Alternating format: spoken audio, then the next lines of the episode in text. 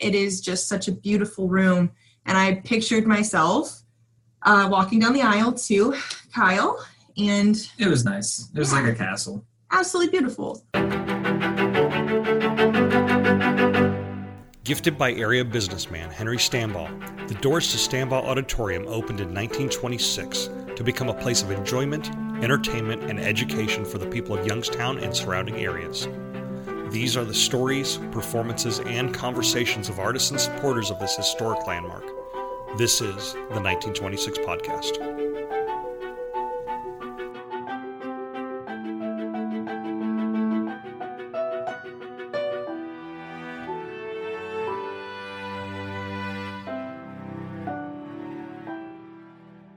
Welcome and thank you for tuning in to the 1926 Podcast.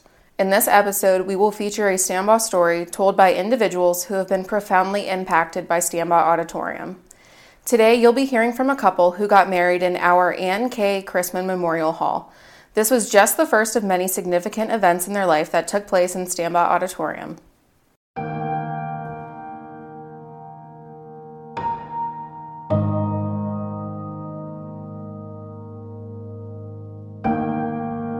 Hello, I'm Kyle, and this is Annie. Hi. When I was young, I did dance, and we would have dance competitions at Stambaugh Auditorium. And I just remember the first time walking in and just feeling like I was no longer in Youngstown, Ohio. I was taken back to like the 1930s. You know, everything was just so majestic and beautiful, and that really stuck with me. And, you know, it's one of those places where everyone knows Stambaugh, but not many people think about it in terms of weddings. It's more of a unique venue. You know, it's not your typical cookie cutter buffet line. You know, it really does offer a unique experience. And that was important to us when we were planning our wedding. So we went there, we checked it out, and the wedding coordinator, Monka, showed us the Anne Christman Hall, and I started crying. It is just such a beautiful room, and I pictured myself walking down the aisle to Kyle, and it was nice. It was like a castle. Absolutely beautiful. We looked at a lot of places, so it was. I mean, I felt the same way. My eyes opened pretty big when we walked in. I think it was like the first time I was really inside of that place, besides going to like a dance recital.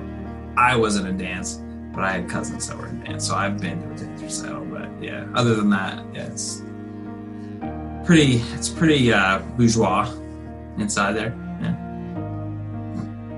And then a couple years after we got married, I was actually one of the recipients of Mahoning Valley Young Professionals 25 Under 35 Award, and they had the ceremony at Stambaugh in the ballroom, which is where we had our reception also.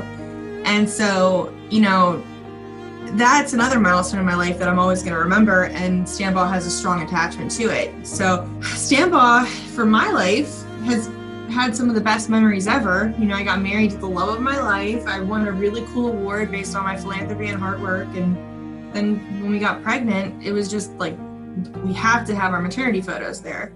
You know, this is where we stood in front of God and said, hey, we're getting married, and now here we are with this baby. Like, and being like Youngstown locals, it's a staple. I mean, it's a pretty big, you know, well-known place too. So kind of felt special getting married there. Since it was an excellent place that we were able to celebrate our love, you know, and just having photos there of being pregnant because of that celebration of love and because we got married there, it felt like it was a full circle moment.